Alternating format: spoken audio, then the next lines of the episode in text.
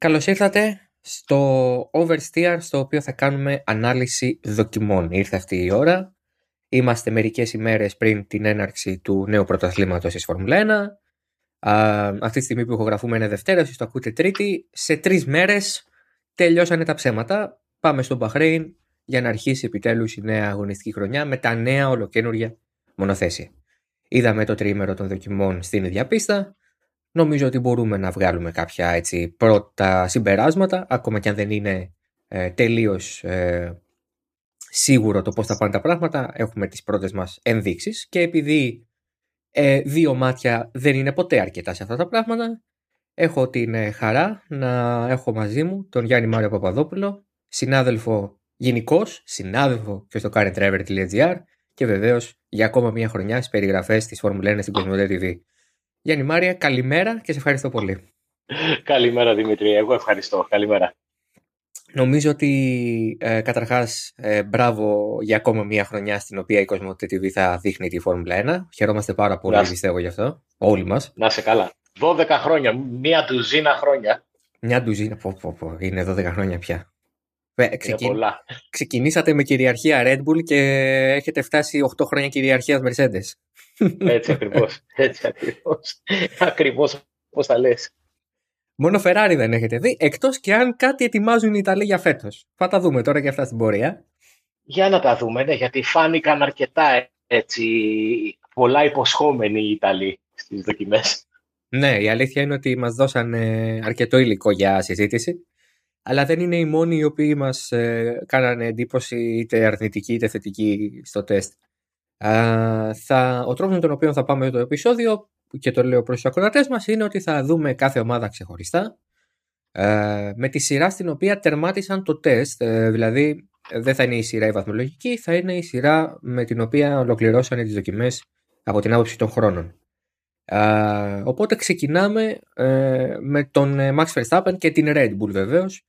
Ο Ολλανδός έγραψε τον ταχύτερο χρόνο με τις 5 γόμα περίπου ένα δεκάλεπτο πριν τελειώσουν οι δοκιμές και γενικώ η Red Bull νομίζω ότι σε όλο το τεστ και, στο, και στην Barcelona αλλά και στο Bahrain έδειξε ότι μπορεί με εξαίρεση την τελευταία μέρα να μην ήταν η πιο γρήγορη, αν και τελικά αποδείχθηκε η πιο γρήγορη, αλλά ήταν πολύ σταθερή, έμοιαζε πάρα πολύ. Ε, το, το μονοθέσιο έμοιαζε πάρα πολύ εύκολο να το οδηγήσει, δεν ήταν δίστροπο. Το porpoising δεν ήταν τόσο πολύ έντονο σε αυτούς. Γενικά η Red Bull φαίνεται ότι είναι λίγο το μαύρο άλογο της υπόθεσης φέτος. Ναι, δεν θα διαφωνήσω μαζί σου. Ε, λαμβάνοντας υπόψη το γεγονός ότι χρειάστηκε πέρυσι μέχρι αρκετά ε, μακριά μέσα στη σεζόν να συνεχίζουν την εξέλιξη του περσινού μονοθεσίου, άλλωστε διεκδικούσαν πρωτάθλημα και δεν είχαν ε, άλλη επιλογή παρά μόνο το να συνεχίσουν να εξελίσσουν το περσινό μονοθέσιο, θα περίμενε κανείς ότι η Red Bull θα βρισκόταν ένα κλικ πιο πίσω από τις υπόλοιπες ομάδες οι οποίες από πολύ νωρίς είχαν επικεντρωθεί στην εξέλιξη των ε, μονοθεσίων του 22. Ε, επομένως, νομίζω ότι ε, η εικόνα που έδειξε η αυστριακή ομάδα είναι πολύ θετική για τον Χόρνερ, για τον Νιούι, για τους δύο οδηγούς και για όλους όσοι βρίσκονται στην ομάδα. Ναι, η αλήθεια είναι ότι καταφέρανε, ειδικά με τις αναβαθμίσεις που φέρνανε την τελευταία μέρα τα νέα site pods, τη νέα μπροσταέρωτομη, να βρουν και λίγη παραπάνω απόδοση. Στη Red Bull είναι πολύ ευχαριστημένοι από αυτές τις αλλαγές. Θεωρούν ότι θα τους δώσουν αρκετό ε, χρόνο στην πίστα, ειδικά στην αρχική φάση του πρωταθλήματος, ας πούμε, στους πρώτους δύο-τρεις αγώνες. Επομένως, φαίνεται ότι ο Άντρια Νιούι για ακόμα μια χρονιά, για ακόμα μια δεκαετία, εγώ θα έλεγα, καταφέρνει να ε, γίνει ε, αυτός στον οποίο θα ίσως θα αναγκαστούν οι υπόλοιποι να ακολουθήσουν έστω και στην αρχή. Ε, και αυτό λέει πολλά και βεβαίως για το, για το χέρι και το μυαλό του Άντρια Νιούι αλλά και για το ότι η Red Bull όπως πολύ σωστά είπες έπιασε ε, τον εαυτό της να βρίσκεται σε μάχη μέχρι τα μέσα του Δεκέμβρη επί της ουσίας και θα μπορούσε ναι, ναι. κάλλιστα να έχει κάνει. Ναι, θα μπορούσε κάλλιστα να έχει κάνει μια μεγάλη τρύπα στο νερό με το μονοδέσιο και να καθυστερήσει πολύ, αλλά φαίνεται ότι τελικά δεν ήταν αυτό το, το πλάνο τους. Ξέρεις, ακόμα και αυτό που είπες, ότι μόνο οι αναβαθμίσεις ε, οι οποίες ήρθαν στις δεύτερες δοκιμές, σύμφωνα με το Helmut Μάρκο τουλάχιστον, έδωσαν μισό δευτερόλεπτο καλύτερους χρόνους. Βέβαια, να μην λησμονούμε αυτό το οποίο πολύ σωστά ανέφερες στην αρχή, επειδή κάνουμε μια κουβέντα ε, στην οποία καλό θα είναι να βάζουμε και το ποια γόμα χρησιμοποίησαν για να κάνουν το συγκεκριμένο ε, θα μπορέσουμε να το πούμε και στην πορεία και για τις άλλες ομάδες αυτό, ε, διότι η ΣΕ5 είναι η πιο μαλακή από τις ε, διαθέσιμες γόμες που είχαν οι ομάδες στη Βαρκελόνη, επομένως σίγουρα βοηθά ε, στο να πέφτουν οι χρόνοι. Και ήταν και την, την, λίγο πριν την ολοκλήρωση της διαδικασίας, είχε στρωθεί γόμα, είχε έρθει η πίστα στα καλύτερά της, επομένως είναι, ίσως ήταν οι ιδανικότερες συνθήκες που θα μπορούσε να ε, αντιμετωπίσει εκείνη τη στιγμή η Red Bull για να γράψει αυτό το χρόνο. Ναι, αυτό είναι αλήθεια. Ε, θα, θα το λέμε συχνά και είναι και κάτι το οποίο το λέγαμε και στη διάρκεια του τεστ του ίδιου. Είναι δύσκολο να διαβάζεις τους χρόνους, είναι δύσκολο να διαβάζεις τα αποτελέσματα. Αυτό που προσπαθείς να κάνεις ε, στις δοκιμές ε, και ειδικά αυτές του Μπαχρέν που τις είδαμε και στην τηλεόραση ε, είναι να κοιτάς πώς συμπεριφέρεται το μονοθέσιο, αν είναι δύσκολο, αν ε, ο οδηγός αναγκάζεται να κάνει πολλές διορθώσεις, πόσο νωρίς μπορεί να πατήσει τον γκάζι, όλα Και όσο και αν ακούγεται αστείο, ε, τις εκφράσεις των ανθρώπων της κάθε ομάδας. Ο Χέλμουτ Μάρκο ε, δεν τον έχω ξαναδεί να γελάει. Δηλαδή, ναι, ναι, ναι. Έτσι. Σπανίως, σπανίως η Red Bull βρίσκεται στο σπορ 17 χρόνια, 18 και ε, ε, δεν τον έχω ξαναδεί να χαμογελάει εκτός από τα πρωταθλήματα με το Φέτελ και το Verstappen. εντάξει, εντάξει, εννοείται. ε, κατά τα άλλα τίποτα. Και προχθές χαμογελούσε πραγματικά και φάνηκε ότι ήταν όντως πολύ ικανοποιημένοι όλοι από αυτό που βλέπανε από την, ε, το μονοθέσιο. Ξέρεις, και ακόμα και, και η αντίδραση ότι μέσα σε τόσο σύντομο χρονικό διάστημα ε, με, και μέσα σε ένα τριήμερο στο οποίο, εντάξει, το ακούγαμε, το περιμέναμε ότι θα παρουσίαζε η Mercedes ένα μονοθέσιο με καινού, ε, χωρίς sidepods στην πραγματικότητα, υπήρξε αντίδραση από την Red Bull, άμεση. Παρουσίασε και αυτή ένα διαφοροποιημένο σχέδιο στο συγκεκριμένο κομβικό κομμάτι. Όντως ήταν ε, έτοιμοι να κάνουν και αυτή την αντεπίθεσή τους. Ε, πάμε στη δεύτερη ομάδα όπως ήρθε στο τεστ, χωρίς να υπονοούμε ότι θα είναι η δεύτερη ομάδα του πρωταθλήματος, απλά το λέμε. Ε, ο Μίξου Μάχερ Μέντι Χάς, ε, στον εξτρά χρόνο που είχε η ομάδα αφού έχασε το πρωινό της πρώτης μέρας, ε, έγραψε με την σε 4 ακόμα την, ε, ένα σκαλί λιγότερο μαλακή από τη σε 5 1.32-2.41 ήταν ο καλύτερος χρόνος του για το τεστ. Ο δεύτερο καλύτερο συνολικά ε, ήταν 8 και 20 το βράδυ τοπική όταν έγινε αυτός ο χρόνος, δηλαδή περίπου μια μισή ώρα αφού τελειώσανε το τεστ όλοι οι υπόλοιποι. Ε, πέραν του χρόνου, ξεχνώντας δηλαδή την επίδοση σαν επίδοση, σαν ε, τι έγραψε το χρονόμετρο, συνολικά η Χάς ε, και έχοντας περάσει την τρικυμία με τον Νικήτα Μαζέπιν και την Ουραλκάλη και όλο αυτό το πολύ άβολο στο πρώτο τεστ ε, και στις ε, μέρες μετά, φάνηκε να έχει φέρει ένα μονοθέσιο το οποίο τουλάχιστον μοιάζει σταθερό, μοιάζει να μην είναι ο εφιάλτης που ήταν πέρυσι η Χάς ε, και μετά τα προβλήματα αξιοπιστίας ε, που είχε στη Βαρκελόνη, στον Μπαχρέιν κατάφερε να γράψει και χιλιόμετρα. Συνολικά πιστεύω ότι η Χάς, μάλλον εκτιμώ ότι θα είναι μια ομάδα που στο midfield δεν θα ταλαιπωρηθεί πολύ φέτος και θα πάρει και κάποιους βαθμούς. Δεν θα διαφωνήσω ούτε σε αυτή την περίπτωση μαζί σου. Εδώ μιλάμε για μια ομάδα η οποία ας μου επιτραπεί η έκφραση, είναι η κατατρεγμένη του, του grid έως τώρα. Ε, είναι αυτοί οι οποίοι επέλεξαν συνειδητά να αφήσουν ε, την περσινή χρονιά να κυλήσει επικεντρωνόμενοι στο φετινό μονοθέσιο. Το έκαναν ε, εν πλήρη συνειδήση, ε, έδειξαν ε, στοχοπροσύλωση σε αυτό και έρχεται η εξέλιξη αυτή με τον πόλεμο στην Ουκρανία για να δημιουργήσει αλυσιδωτές αντιδράσεις πρώτα με την αποχώρηση της Ουραλ Κάλι και εν συνεχεία με την λύση της συνεργασίας και με τον Νικήτα Μαζέπη για να αλλάξει τελείως τα δεδομένα. Έλεγα χθες, χαριτολογώντας ε, στον ε, Αντρέα Παλομπαρίνη την ώρα που είχαμε εκπομπή στην Κοσμοτέ TV, ότι δεν θα ήθελα να ήμουν στη θέση του Ντίν Στάινερ. Να έχω επενδύσει μια ολόκληρη χρονιά στο να φτιάξει ένα μονοθέσιο που θα είναι καλύτερο από το περσινό και είναι καλύτερο και να μου συμβαίνουν τόσες αναποδιέ την τελευταία στιγμή ε, με, το, με την ομάδα, με το βασικό χορηγό.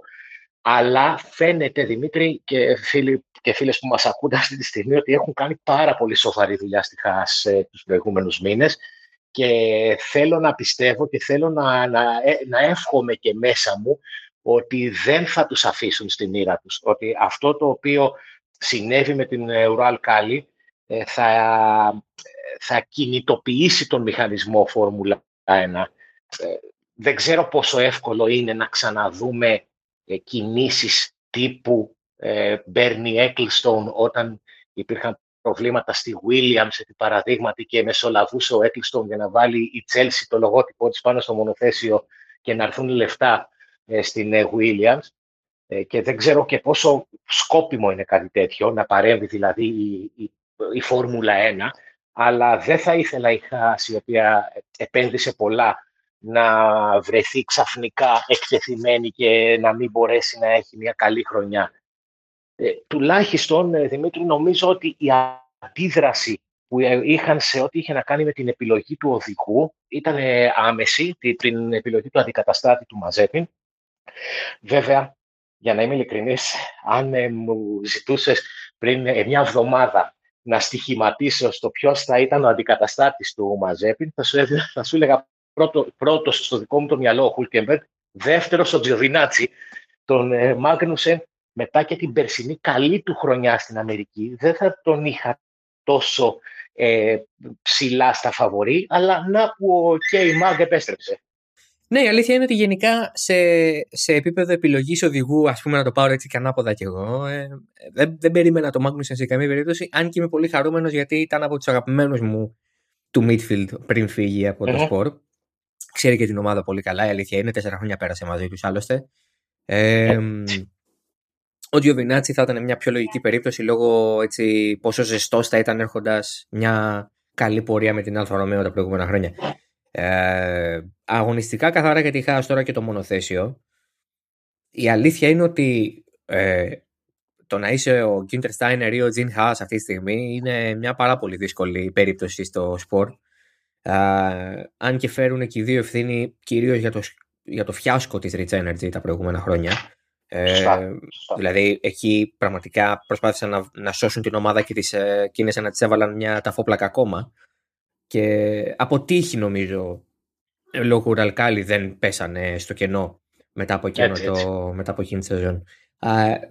το θετικό για, σε όλη αυτή την περίπτωση για τη Χάς είναι ότι με το προφίλ που έχει δείξει και με τις γρήγορες αποφάσεις που πήρε αποπέμποντας επί της ουσίας την Ουραλκάλη και τον Νικήτα Μαζέπιν ενδεχομένως να κερδίσει τη συμπάθεια κάποιων εταιριών, κάποιων αμερικανικών ίσως εταιριών, ε, δυτικών εταιριών που θα μπορέσουν να τη στηρίξουν.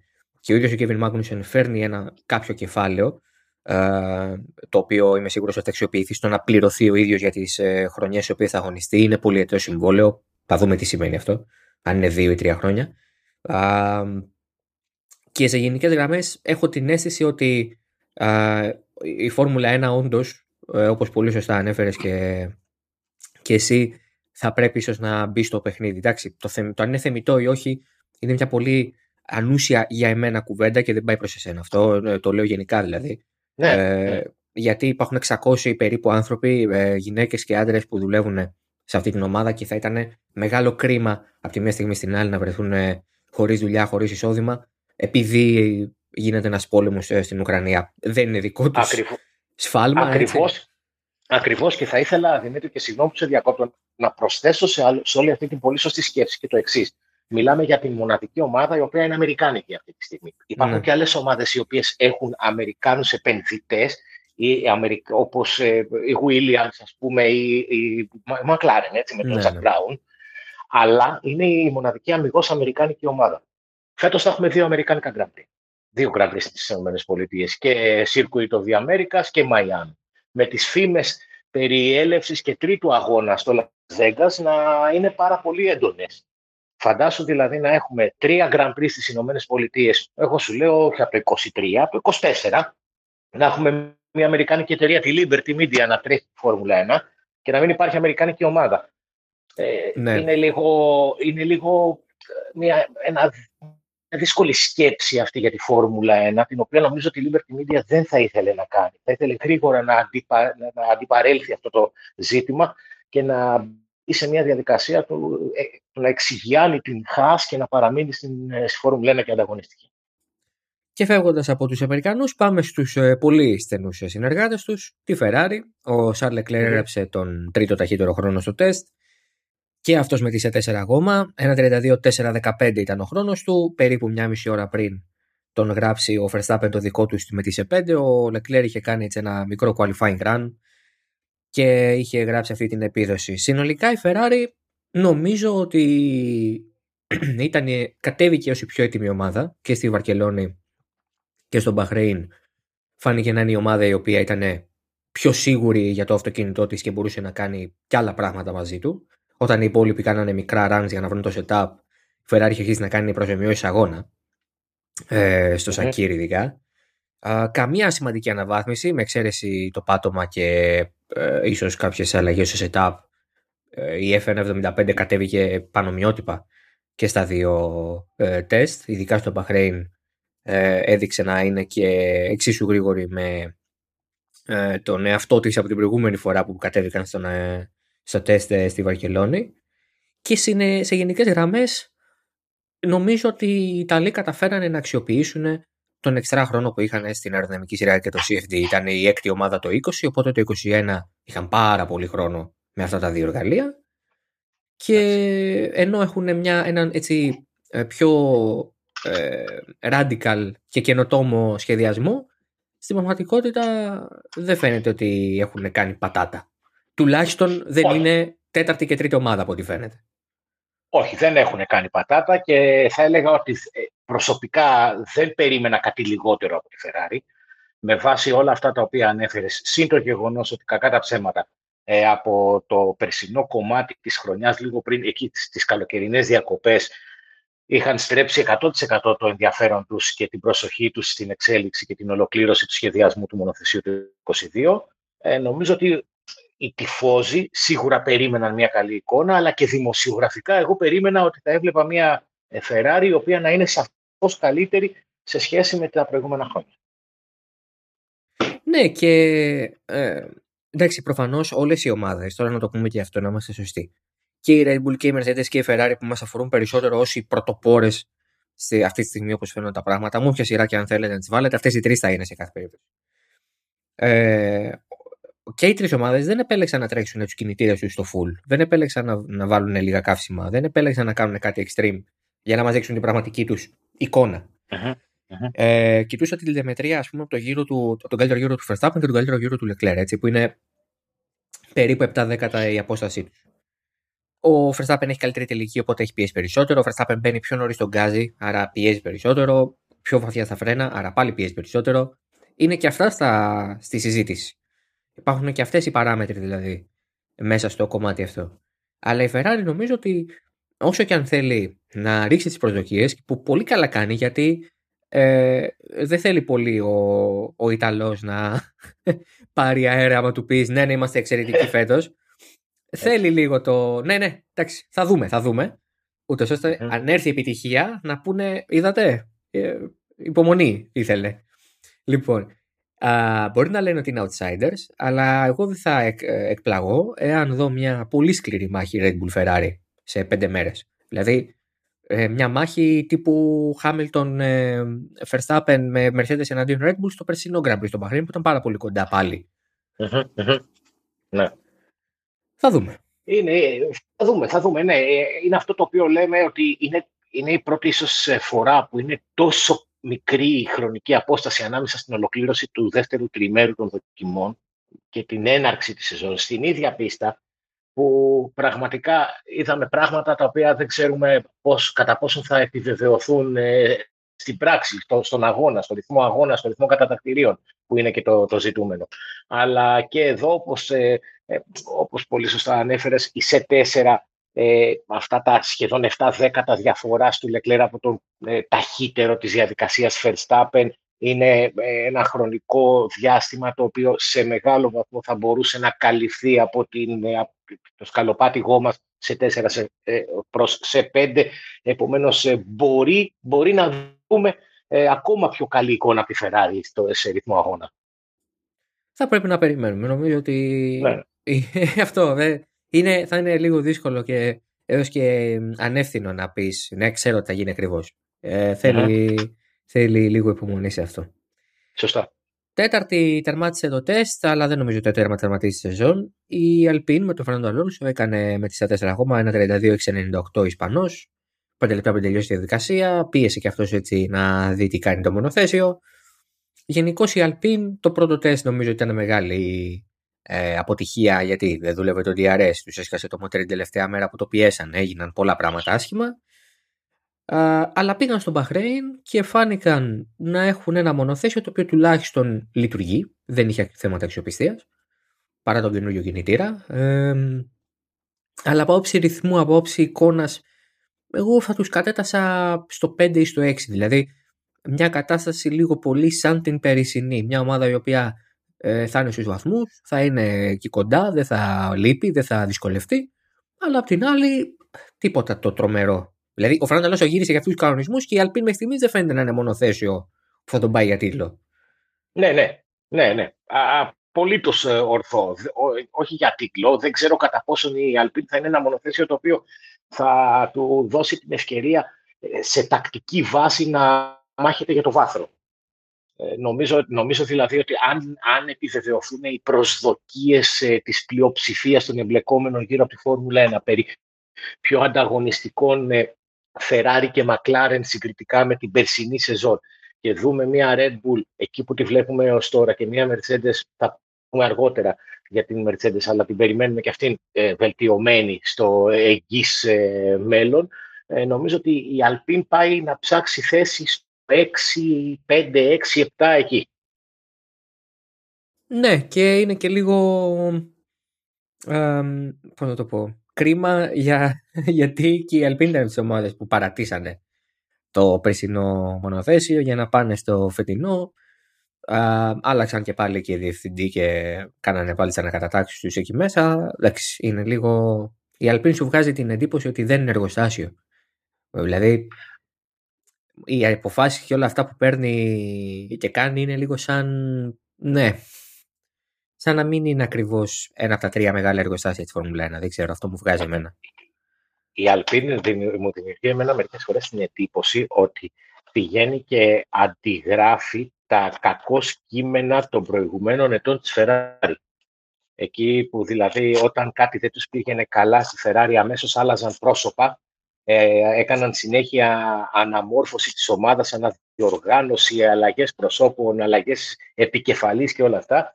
Ε, το ίδιο πράγμα κάνει η Αλπίν τα τελευταία χρόνια και δεν ξέρω κατά πόσον ε, αυτό το πλάνο θα μπορέσει για πολύ καιρό ακόμα να το υποστηρίξει εργοστασιακά η Ρενό, διότι καταλαβαίνουμε όλοι ότι οι πιέσεις είναι μεγάλες, η Ρενό είναι μια εταιρεία η οποία παράγει αυτοκίνητα δρόμου και κάποια στιγμή θα αρχίσει η κουβέντα εξηλεκτρισμός να μπαίνει πολύ δυνατά στο τραπέζι και εκεί, εάν δεν έχουν αρχίσει να έρχονται σοβαρά αποτελέσματα από την Αλπίν, δεν ξέρω κατά πόσον θα έχει μεγάλο μέλλον μπροστά της η ομάδα στη Φόρμουλα 1. Αυτό είναι αλήθεια και είναι ε, πολύ ε, σημαντικό για το αγωνιστικό κομμάτι της Αλπίν να μπορέσει να επιτύχει γιατί ο Λούκα Ντεμέο είναι ένας άνθρωπος που ξέρει πώς να χειριστεί εταιρείες δεν έχει χειριστεί εταιρείες που εμπλέκονται στο motorsport. Ε, στη Fiat και τη Seat ήταν, δεν είχαν αγωνιστικά προγράμματα. Αλλά φαίνεται ότι τους πιστεύει. Τώρα το πότε θα σταματήσει να τους πιστεύει είναι μια άλλη κουβέντα. θα το δούμε εν καιρό. Ναι, και μη λησμονούμε ότι πλέον δεν υπάρχει και ε, Αλέμ Πρόστεκη, ε, που ήταν όπως και, όπως και να έχει ο κύριος καθηγητής, ήταν πάντοτε μια προσωπικότητα τέτοια που μπορούσε ακόμα και στις δύσκολες καταστάσεις να πείσει mm-hmm. τους ε, υψηλά ιστάμενους ότι αξίζει μια περαιτέρω στήριξη το συγκεκριμένο project της αγωνιστικής ομάδας της Φόρμουλα 1. Χωρίς Πρόστ δεν ξέρω πόσο ε, θα μπορούν να στηρίξουν όλοι όσοι έχουν μείνει στην ομάδα το συγκεκριμένο πλάνο εάν κάτι δεν πάει καλά σε αυτούς που δεν φαίνεται να πάνε όλα τα πράγματα καλά, αλλά απ' την άλλη ποτέ δεν ξέρεις γιατί είναι αυτοί που είναι. Είναι οι Mercedes. Ε, ο George Russell ήταν ο ταχύτερος για αυτούς. Με την C5 γόμα ήταν ένα δευτερόλεπτο πιο αργός από το Verstappen, που σημαίνει ότι δεν πίεσε, δεν έκανε τίποτα απολύτως. Ε, μια ώρα νωρίτερα από το Verstappen έγραψε το χρόνο του, 1.32.759. Πέραν του χρόνου, πέραν του ότι της γόμας, πέραν όλων αυτών. Η Mercedes κατέβηκε στο δεύτερο τεστ με ένα πάρα πάρα πολύ ακραίο σχεδιασμό, κάτι το οποίο έχουμε να δούμε στη Φόρμουλα 1 35 χρόνια. Uh-huh. No sidepods, zero sidepods, με ε, βοήθεια από μια εταιρεία αεροναυπηγικής που βοηθάει την NASA για τους ε, πυραύλους της να βοηθάει και τη Mercedes για την ψύξη του κινητήρα της, δηλαδή απίστευτα πράγματα. Ε, μια τρομερή εξέλιξη, μια τρομερή ε, ε, προσπάθεια να δουλέψει αυτό το concept, γιατί πιστεύουν ότι θα μπορέσει να δουλέψει αυτό το concept. Πράγματι δεν είχαν προβλήματα αξιοπιστίας. Δεν έσπασε ο κινητήρας από υπερθέρμανση. Θα δούμε αν αυτό θα ισχύσει και σε πέντε μέρες. Αλλά είναι ένα πάρα πολύ νευρικό μονοθέσιο, πολύ δύσκολο να οδηγηθεί, πάρα πολύ έντονο το porpoising effect στις ευθείες, πολύ δυσάρεστο για τους οδηγούς, το τονίσανε και οι ίδιοι. Γενικώ είναι ένα αυτοκίνητο που φαίνεται ότι έχει μέσα του την ταχύτητα, αλλά δεν μπορεί αυτή τη στιγμή να τη βγάλει. Και όταν ο Χάμιλτον λέει, γιατί τη έγραψα για τη δηλώσεις του Karen Driver, λέει ο χαμιλτον δεν είμαστε για νίκες. Και βγαίνει όλος ο κόσμος και λέει: Άσε μας, ρε φίλε, τι λες τώρα. Δηλαδή, μια δυσπιστία ότι αυτή η ομάδα μπορεί. Δε, τώρα εντάξει, μην τρελαινόμαστε, αυτό το έχουν ξαναπεί. Εγώ νομίζω ότι φέτος από όλες τις χρονιές λένε αλήθεια. Δεν, ναι, ναι, δεν, το μονοθέσιο δεν μπορεί ναι. τώρα. Έτσι, έτσι ακριβώς. Έτσι ακριβώς. Για να, πρώτα απ' όλα για να δώσουμε και στους φίλους και τις φίλες που μας ακούν μια εικόνα ε, του porpoising ε, και το πόσο δυσάρεστο είναι. Ε, σκεφτείτε ότι είναι τόσο έντονες αυτές οι αναπηδήσεις που, που κάνει το μονοθέσιο στην, στην ευθεία ε, που ε, ουσιαστικά δεν μπορούν να κρατήσουν σταθερό το κεφάλι τους οι πιλότοι. Ε, φανταστείτε τώρα σε αγώνες οι οποίοι μπορεί να έχουν ξέρω, 65 γύρους να το ζουν αυτό σε κάθε ευθεία, σε μία, δύο ή και σε τρεις ευθείες σε μία πίστα για κάποια δευτερόλεπτα, εκεί που δηλαδή σε άλλες χρονιές έλεγες: OK, εδώ είναι ευθεία, μπορώ να κάνω και δύο ρυθμίσεις στο τιμόνι μου, μπορώ να σκεφτώ και τι θα κάνω, ε, πώς μπορώ να κατανείμω την, ε, την ισχύ του συστήματός μου και όλα αυτά ε, στον επόμενο γύρο. Εκεί να πρέπει να έχουν το μυαλό τους στο πώς θα αντέξουν αυτούς τους έντονους κραδασμούς που δημιουργεί το μονοθέσιο. Ναι, είναι ακριβώς αυτό και ε, είναι και ζήτημα αντοχής υλικών. Ναι. Ε, δηλαδή από ένα σημείο και μετά γίνεται και πρόβλημα για το αν μπορείς να τερματίσεις τον αγώνα. Η Mercedes ε, με το purposing που έχει αυτή τη στιγμή το μονοθέσιο, αν δεν καταφέρει να το λύσει, θα χαλάσει το πάτωμα. Θα σπάσει. Ναι, δηλαδή... Υπήρξαν ομάδες που αντιμετώπισαν σοβαρό πρόβλημα με τα πατώματά τους. Σοβαρότατο πρόβλημα με τα πατώματά τους, δηλαδή στο, στο όριο της αντοχής του πατώματος Ναι, και θα, και θα. Εγώ πιστεύω ότι θα, θα το λύσουν το πρόβλημα όλοι ε, με τον ένα με τον άλλο τρόπο. Ίσως να έρθει και η ίδια η Φόρμουλα 1 να επιβάλλει κάποιο είδους αλλαγές για να μπορέσουν να το διορθώσουν το, το εν λόγω θέμα. Ε, είδαμε τη Red Bull για παράδειγμα να τρέχει με λίγο πιο ψηλό πίσω μέρος. Το δοκίμασε και η Mercedes, μάλλον δεν τη βούλευε πολύ. υπάρχει ε, πρόληψη γι' αυτό. Αλλά η Mercedes πραγματικά εμένα μου έβγαλε την εντύπωση ότι έχει πολλή δουλειά να κάνει. Και ε, δεν μπορώ να πω ότι θα είναι μια ομάδα η οποία θα απέχει ας πούμε, από τις νίκες ή τα βάθρα ή οτιδήποτε. Θεωρώ ότι ο Χάμπιλτον θα μπορούσε κάλλιστα να είναι τρίτος χαρακτήρι και τρίτο στον αγώνα μεθαύριο, αν είναι αυτή η εικόνα που έχουμε. Ε, ναι. αλλά... Δεν, δεν, διαφωνώ, δεν διαφωνώ. Σκέψου βέβαια το εξής. Ε, η Mercedes έρχεται από μια οκταετή κυριαρχία σχεδόν σε απόλυτο βαθμό. Όλα αυτά τα χρόνια έχασε μόνο ένα πρωτάθλημα οδηγών πέρσι. Όλα τα υπόλοιπα πρωταθλήματα τα πήρε, είτε σε οδηγούς είτε σε κατασκευαστές. Ε, μετά από μεγάλες αλλαγές, ε, ο Βαγγέλης Αρβανιτάκης, ο ε, σχεδιαστής της ε, Αλφα Ρωμαίο, της χαρακτήρισε ε, ως τις μεγαλύτερες αλλαγές το, της τελευταίας 30 ετία στη Φόρμουλα 1. Περιμένεις ότι αυτός ο οποίος κυριαρχούσε μπορεί και να μην κυριαρχεί πλέον. Το παράδοξο, ας πούμε, επιτραπεί η έκφραση, θα είναι αυτός που κυριαρχούσε να συνεχίσει να κυριαρχεί και μετά από τόσο μεγάλες κάτι πάει καλά. Ναι, εντάξει. Από ένα σημείο και μετά περιμένεις κάποια στιγμή ο αυτός που κερδίζει να σταματήσει να κερδίζει. Και ειδικά μετά από αλλαγές, μεγάλες αλλαγές εννοώ, πάλι περιμένεις να δεις κάποια διαφοροποίηση. Αλλά απ' την άλλη είναι η Mercedes. Δηλαδή, από ένα σημείο και μετά, ε, είναι και λίγο δύσκολο να τους ρίξει αυτούς τους ανθρώπους κάτω. Έχουν μια απίστευτη ικανότητα να ανταπεξέρχονται σε αυτές τις συνθήκες και πέρυσι ξεκινήσαν τη χρονιά με δυσκολίες και καταφέραν τελικά να είναι στο πρωτάθλημα των κατασκευαστών να το πάρουν και το οδηγών να το χάσουν για δύο στροφές. Ε, ακριβώς, ακριβώς. Οπότε και τώρα που είναι έτσι οι Mercedes, εγώ θεωρώ ότι μέσα στη χρονιά θα το βρουν. Ακόμα και αν αργήσουν, ναι, ναι. θα το βρουν. Ακριβώς. Πάντως θεωρώ ότι εάν η Mercedes ε, το, βρει, το βρει γρήγορα, πιο πιθανό είναι να αρχίσει η μουρμούρα ή ο προβληματισμός στους υπόλοιπους επίδοξους πρωταθλητές ε, διότι θα σκεφτούν και λογικά πιστεύω εν μέρη ότι ε, τι γίνεται, κάναμε τόσο μεγάλες αλλαγές ως Φόρμουλα 1 ε, και τελικά δεν μπορέσαμε να ανατρέψουμε αυτό το οποίο την τελευταία οκταετία φαντάζει ως κατεστημένο; Είναι ναι. πολύ μεγάλη κουβέντα. Θα, θα μπορούσε να προκύψει μια τέτοια συζήτηση, αλλά απ' την άλλη δεν μπορείς να κατηγορήσεις και την επιτυχία. Δηλαδή η Mercedes... Όχι βέβαια, ε. όχι βέβαια, κάθε άλλο. Κάθε άλλο. Ε, στο, στον αθλητισμό η επιτυχία είναι το ζητούμενο, όχι η αποτυχία. Ε, βέβαια. Άμα η Mercedes καταφέρει πάλι να είναι εκεί ψηλά, ας είναι. Το σπορ τις αλλαγές τις έκανε και για λόγους ε, θεάματος και μαχών, ε, που μάλλον φαίνεται ότι λειτουργούν, αν κρίνουμε από τα πρώτα δείγματα. Οπότε, ε, αν κερδίζει η Mercedes, ε, όλοι θα ελπίζουν στο σπορ μέσα να μην κερδίζει με τη διαφορά που κέρδιζε κάποτε και να υπάρχει μια μεγαλύτερη, yeah. μεγαλύτερος ανταγωνισμός.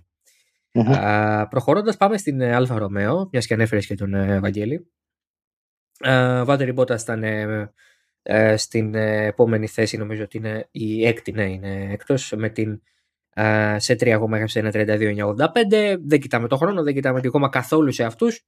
Πολύ δύσκολο το πρώτο τεστ, πάρα πολλά προβλήματα αξιοπιστίας. το δεύτερο τεστ πήγε πολύ καλύτερα, γράψανε αρκετά χιλιόμετρα και ο Βάλτερ Μπότας δηλώνει ότι δεν είμαστε εκεί που θέλουμε, αλλά μου αρέσουν αυτά που βλέπω. Φαίνεται ότι η Αλφα ναι. Romeo, παρά το ότι δεν είναι πια το αγαπημένο παιδί της Ferrari, είναι η Haas, έχει καταφέρει και έχει φτιάξει ένα μονοθέσιο που όταν λειτουργεί, λειτουργεί. Είναι καλό στο midfield. Ναι. Ναι, ε, όπως ακριβώς τα λες, οι πρώτες δοκιμές νομίζω ότι και στην Alfa Romeo θέλουν να τις αφήσουν ε, εκτός, πάρα πολλά προβλήματα. Όχι ότι δεν είχαν προβλήματα και στις ε, δεύτερες δοκιμές, αντιμετώπισαν κάποια θεματάκια με το κιβώτιο ε, κατά τη ε, διάρκεια των δοκιμών, αλλά λύθηκαν αυτά τα ζητήματα άμεσα. Ε, προσπάθησαν πάρα πολύ, εξ όσων είμαι σε θέση να γνωρίζω, να λύσουν το porpoising στην ε, Alfa Romeo. Ήταν από τις ομάδες που ταλαιπωρήθηκαν πολύ στη Βαρκελόνη από το συγκεκριμένο ε, φαινόμενο, αλλά έκαναν πολύ μεγάλη προσπάθεια για να το περιορίσουν ε, στο, στο Μπαχρέιν και νομίζω ότι εν μέρει το κατάφεραν. Ε, επίτρεψέ μου, Δημήτρη, να, να κάνω εγώ μια μικρή αναφορά στη, στη γόμα. Ε, είπες ότι δεν υπολογίζουμε χρόνους, δεν υπολογίζουμε γόμα. Όταν με τη C3, δηλαδή με δύο σκαλοπάτια πιο σκληρή γόμα, είσαι μόλις, σε, θα το πω σε εισαγωγικά, μόλις 1,265 πίσω από τον ταχύτερο, ε, υπολογίζοντας και ε, το τι βλέπαμε τα προηγούμενα χρόνια, ότι κάθε γόμα ε, σκαλοπάτι προς σκαλοπάτι είναι ας πούμε τουλάχιστον 4 δέκατα ταχύτερο, ε, μπορούμε να, να εικάσουμε ότι το potential της Alfa Romeo είναι πολύ καλύτερο. Και αυτό νομίζω ότι είναι θετικό, δηλαδή θα, νομίζω ότι η Alfa Romeo δεν θα είναι μια ομάδα η οποία θα βολοδέρνει εκεί στις τελευταίες τρεις θέσεις τη φετινή σεζόν έχει την προοπτική, έχει τη δυναμική να κινηθεί λίγο πιο ψηλά. Πόσο πιο ψηλά, μπορεί να μην είναι ε, 8η ή 9η, να είναι όμως ε, στην έκτη θέση. Και η έκτη θέση δεν θα είναι αποτυχία για μια ομάδα η οποία, όπως πολύ σωστά ανέφερες, δεν είναι πλέον το αγαπημένο παιδί, η αγαπημένη συνεργάτηδα της ε, Ferrari ε, και η οποία ε, είναι και από τις λίγες ομάδες που προχώρησαν σε τόσο ριζοσπαστικές αλλαγές φέτος σε ό,τι έχει να κάνει με το line-up διότι έφυγε Φινλανδός, ήρθε Φινλανδός, ε, έμπειρος Φινλανδός έφυγε, έμπειρος ήρθε και μάλιστα έτσι είναι και κοντινές οι πορείες. Ο Κίμη όταν πήγε στην Alfa Romeo προερχόταν από τη Ferrari, ο Μπότας ε, πάει στην Alfa Romeo προερχόμενος από τη Mercedes, δηλαδή και οι δυο από μεγάλες ομάδες, από πολύ μεγάλες ομάδες, αλλά από την άλλη δεν ε, ξέρω πόσο ε, θα μπορέσει να τον βοηθήσει τον ε, Μπότας ο, ο Ζου.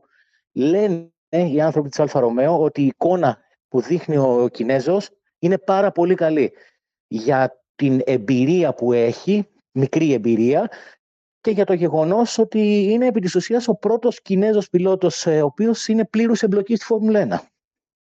Θα τους δούμε. Νομίζω ότι μια καλή Alfa Romeo γενικά στο σπορ δεν είναι άσχημο πράγμα και δικαιολογεί και για αυτούς λίγο την επένδυση. Ναι. Η Stellantis εξηλεκτρίζεται μέρα με τη μέρα. Το να έχει την Alfa Romeo να εμπλέκεται στο σπορ δείχνει ότι πιστεύουν στο motorsport, αλλά το για πόσο είναι κάτι το οποίο έπρεπε να το αποδείξουν και αυτοί με τις επιδόσεις τους στην πίστα. Ε, προχωράμε στην ε, Αλφα Τάουρι. Ε, ήταν ο Γιούκη Τσουνόντα αυτός ο οποίος με τι 5 γόμα ήταν ε, στην 7η θέση, ένα 33-0-0-2 και αυτός την τελευταία μέρα έγραψε τον καλύτερο χρόνο. Ε, δεν ήταν ο Τσουνόντα αυτός που έκανε τα καλύτερα νομίζω με την ομάδα. Ο Γκασλή έδειξε αρκετά το potential της. Ηταν όμως με διαφορά το μονοθέσιο με το μεγαλύτερο πόρποζινγκ από όλα. Πάρα πάρα πολύ δύσκολο. Ε, το βλέπαμε στην πρώτη μέρα του Μπαχρέιν. Νομίζω ότι ήταν ε, τρομερό το βίντεο αυτό που πήγαινε πέρα δόθε το κεφάλι του Γκασλή. Ναι, ναι, ναι, υπέφερε. Υπέφερε ο Γκασλή, υπέφερε πραγματικά.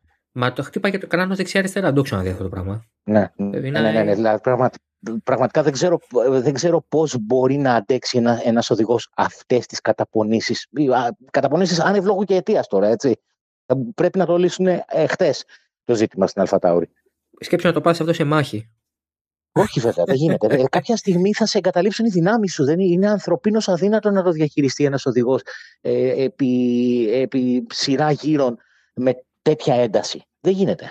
Όντως. Αν το βλέπαμε στο τεστ, σκέψου ότι θα δούμε μετά με βάρος κιόλας. Με τα μονοθέσια βαριά με 110 λίτρα ε, πάνω. Έτσι, έτσι.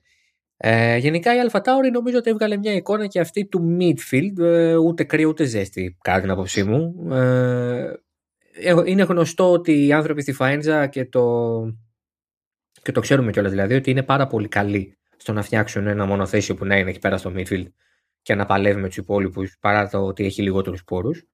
Mm-hmm. Ε, θα την έβαζα στην ίδια, στην ίδια σακούλα, στο ίδιο σακί με την Alpine.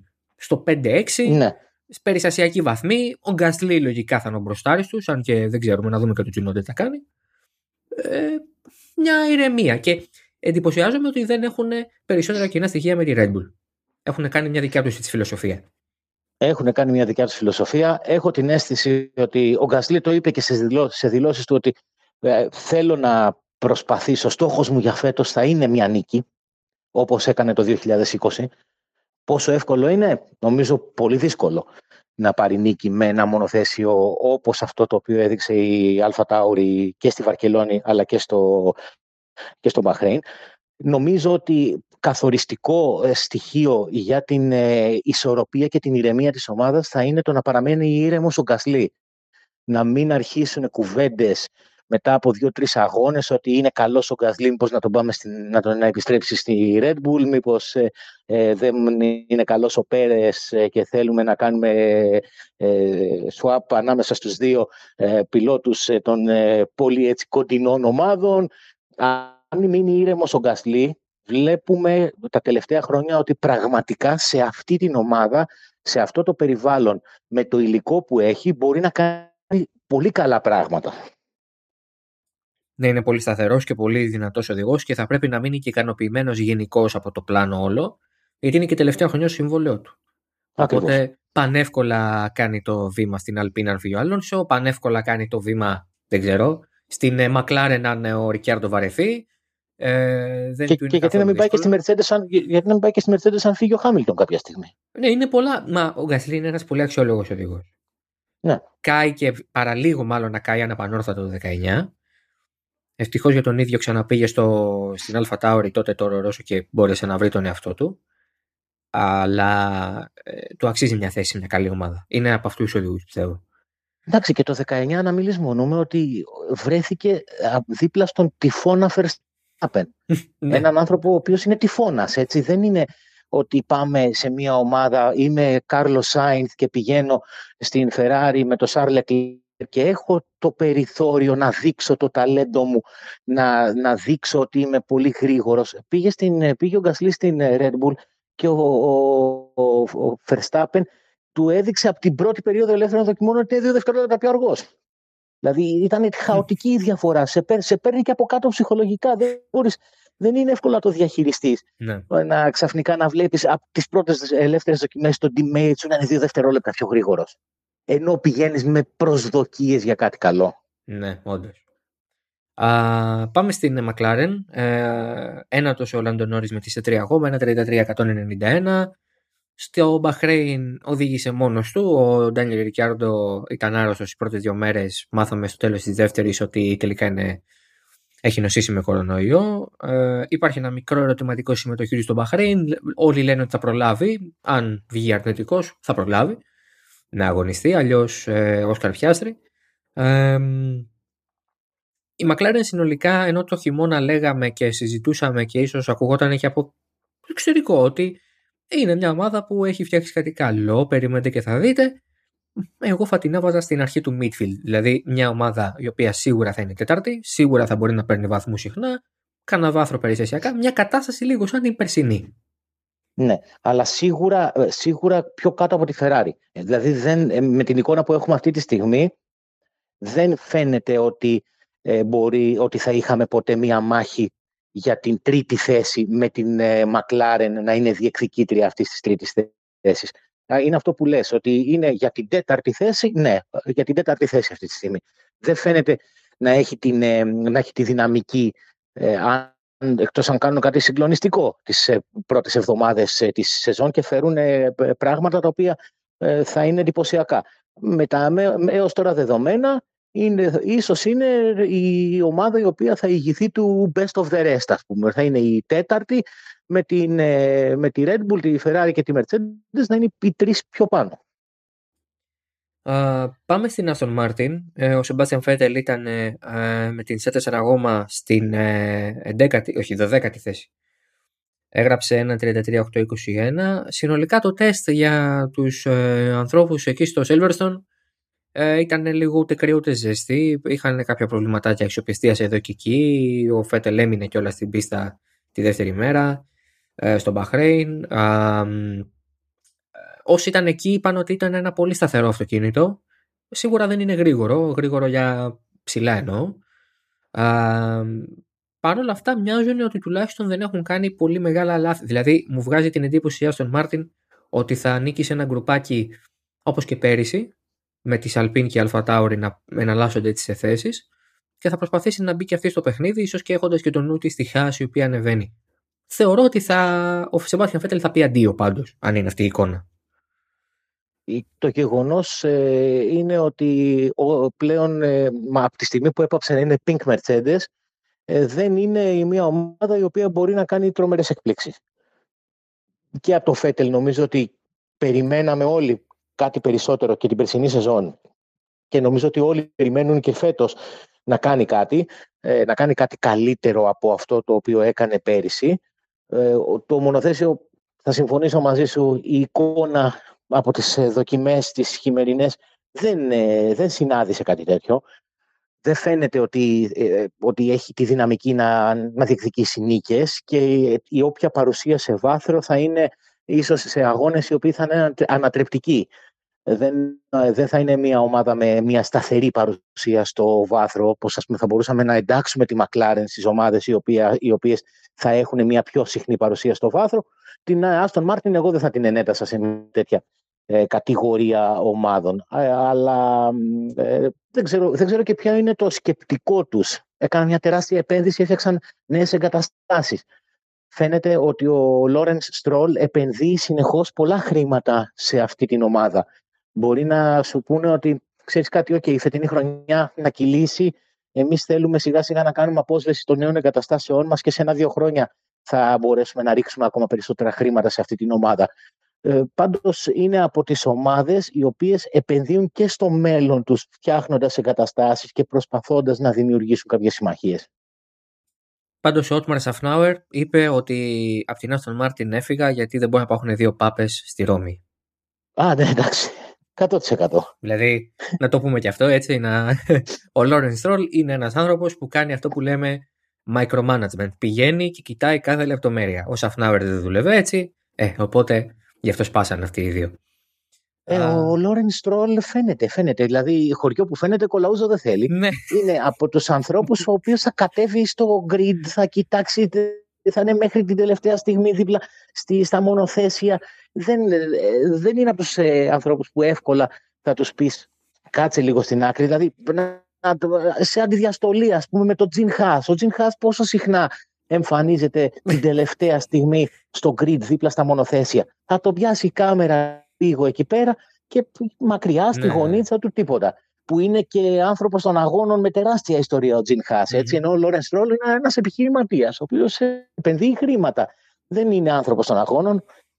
Κι όμως ε, είναι εκεί πέρα και τα κοιτάει από κοντά. Ε, ο Βιτζάι Μαλία έλεγε ο Σαφνάουερ ερχόταν στο εργοστάσιο τρεις φορές το χρόνο. Ο Βιτζάι Μαλία. Έτσι. Λοιπόν, ε, και δεν έμενε και στην Ινδία άνθρωπος. Στην Αγγλία έμενε και αξίζει ακόμα βέβαια γιατί δεν μπορεί να φύγει. Θα τον. Ναι, και η αλήθεια είναι.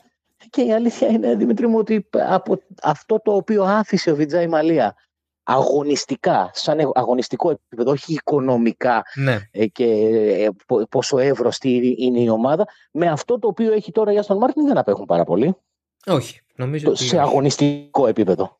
Επιβίωσε η ομάδα, αλλά επιβίωσε στο σημείο που ήταν. Ακριβώς εκεί έμεινε. Ναι. Ε, έκανε ένα μπαμ ως Pink Mercedes. Αυτό, ναι. Αυτό Έβγαλε, νομίζω, ναι. Ότι εκεί, νομίζω ότι εκεί έβγαλε τα λεφτά της ε, η επένδυση. Θα, ναι, ναι. θα πω. Δηλαδή τα λεφτά της θέση που πήρε ήταν η επένδυση που έκανε ο Λόρενς Στρόλ. αυτό, αυτό, αυτό. Ε, ίσως του, του αρκούσε για να αποσβέσει το μεγαλύτερο μέρος της επένδυσή του. Κλείνουμε με Williams, τελευταία και πέρυσι. Όχι τελευταία, μην είμαστε άδικοι. Η πρώτη τελευταία ήταν πέρυσι, εκεί πέρα μαζί με την Αλφα με έπαιζε μπάλα. Τελευταία στο τεστ ε, και οι δύο mm-hmm. οδηγοί τη ήταν στις προτελευταίες θέσεις, τελευταίε στον Πιέτο Φιτιπάλτη. Ε, δεν νομίζω ότι θα είναι τελευταία ομάδα η Williams από αυτό που είδα. Αλλά mm-hmm. νομίζω ότι δεν θα είναι και κάτι πολύ περισσότερο από αυτό που ήταν μέχρι πέρυσι. Ναι, και σε αυτό θα συμφωνήσω δεν ε, φαίνεται ότι είναι η ομάδα η οποία μπορεί να μιμηθεί σε εισαγωγικά αυτό που είδαμε τα προηγούμενα χρόνια από τη Μακλάρεν. Μιλήσουμε μόνο ότι πριν από μια πενταετία η Μακλάρεν βρισκόταν εκεί χαμηλά στις τελευταίες και με μια ε, ριζική αναδιοργάνωση υπό τον Ζακ ε, Μπράουν με τον Αντρέας Ζάιντλ να αποδεικνύεται κομβικός σε αυτή τη διαδικασία αναγέννησης βρέθηκε η Μακλάρεν να, είναι, να διεκδικεί την τρίτη θέση πέρυσι.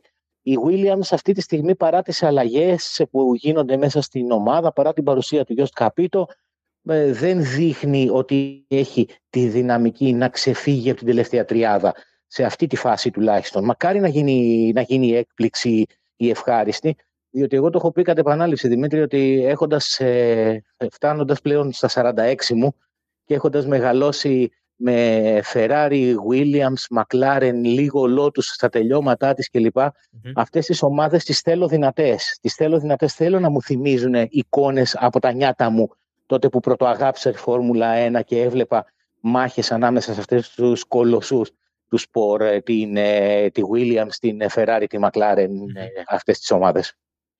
Θα δούμε. Νομίζω ότι προς ώρας θα πρέπει να περιμένεις λίγο ακόμα. Ναι, δεν θα πρέπει να περιμένουμε. Αυτά δεν είναι για εκεί ακόμα. Ε, ναι, δεν είναι. Θέλει λίγο δουλειά παραπάνω. Θα δούμε. Ε, Θέλει πολλή δουλειά παραπάνω. Θέλει πολλή δουλειά παραπάνω, όχι λίγη δουλειά. Θέλει πολλή δουλειά η Williams παραπάνω. Είπα να είμαι λίγο επίοικηση για το καλό, για ξεκινήσει θετικά χρονιά. θέλει, θέλει, θέλει πολλή δουλειά και θέλει και έξυπνη διαχείριση. Θέλει, θέλει έναν, έναν αντίστοιχο Σακ Μπράουν, ο οποίος ε, και άνθρωπος των αγώνων είναι και πολύ έξυπνος ήταν και βρήκε τον τρόπο να φέρει, τη, να φέρει και χρήματα σε δύσκολες εποχές ε, με συμφωνίες ιδιαίτερες, ξεχωριστές συμφωνίες για την Μακλάρεν ε, για να την κάνει ξανά ισχυρή. Νομίζω ότι κάπου εδώ θα κλείσουμε. Ε, μιλήσαμε για τις 10 ομάδες, πώς πήγαν στο τεστ, τι περιμένουμε για φέτος. Ε, Γιάννη Μάρης, ευχαριστώ πάρα πολύ που ήρθες. Εγώ ευχαριστώ και ε. περιμένουμε να δούμε μια καλή, μια ωραία σεζόν, μια ενδιαφέρουσα σεζόν με νέα μονοθέσια, με νέα ελαστικά, με διαφορές πολλές. Μακάρι να, να είναι συναρπαστική όσο και η περσινή. Αυτό θα το πω και εγώ πραγματικά. Α είναι τόσο συναρπαστική όσο η περσινή, ας είναι θεαματική, ας έχει προσπεράσματα, ας έχει μάχες, ας δουλέψουν οι κανονισμοί. Νομίζω ότι το σπορ είναι σε μια εξαιρετική φάση αυτή τη στιγμή, εμπορικά, οικονομικά αλλά και αγωνιστικά. Α ε, δούμε μια συνέχιση αυτής της ευρωστία. Θα είναι νομίζω ευχής έργων για όλους. Μακάρι. Λοιπόν, αυτό ήταν το Oversteer για αυτή την εβδομάδα. Τα ξαναλέμε την Δευτέρα που μας έρχεται μετά το Grand Prix του Bahrain.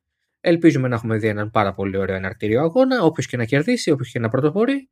Ε, εμείς θέλουμε να βλέπουμε ενδιαφέροντες αγώνες και πολλές μάχες.